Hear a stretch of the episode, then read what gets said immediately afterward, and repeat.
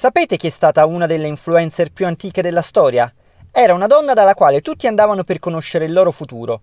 E lei lo prediceva sotto forma di poesie, fatti diversi che poi gettava al vento per mischiarli. E i risultati della profezia erano difficili da interpretare, a dir poco sibillini. Ecco, Sibilla era il suo nome. Ma non era solo una, erano tante influencer, capaci appunto di influenzare le decisioni di chi le interpellava con i loro oracoli. E noi in Italia abbiamo avuto l'onore di ospitare alcune di queste sacerdotesse, che nel corso dei tempi si sono passate il lavoro.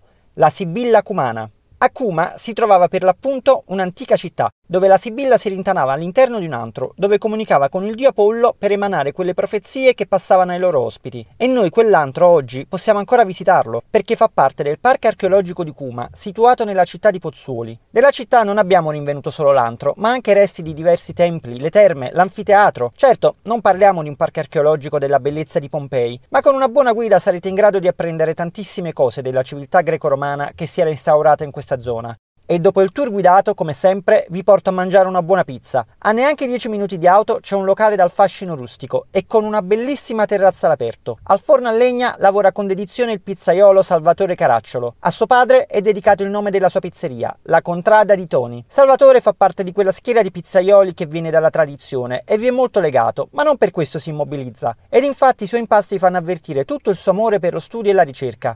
Salvatore gioca con le farine, realizza i suoi blend, tanto da crearsi addirittura il suo impasto ai cereali. Troppo facile utilizzare le farine già pronte dei mulini.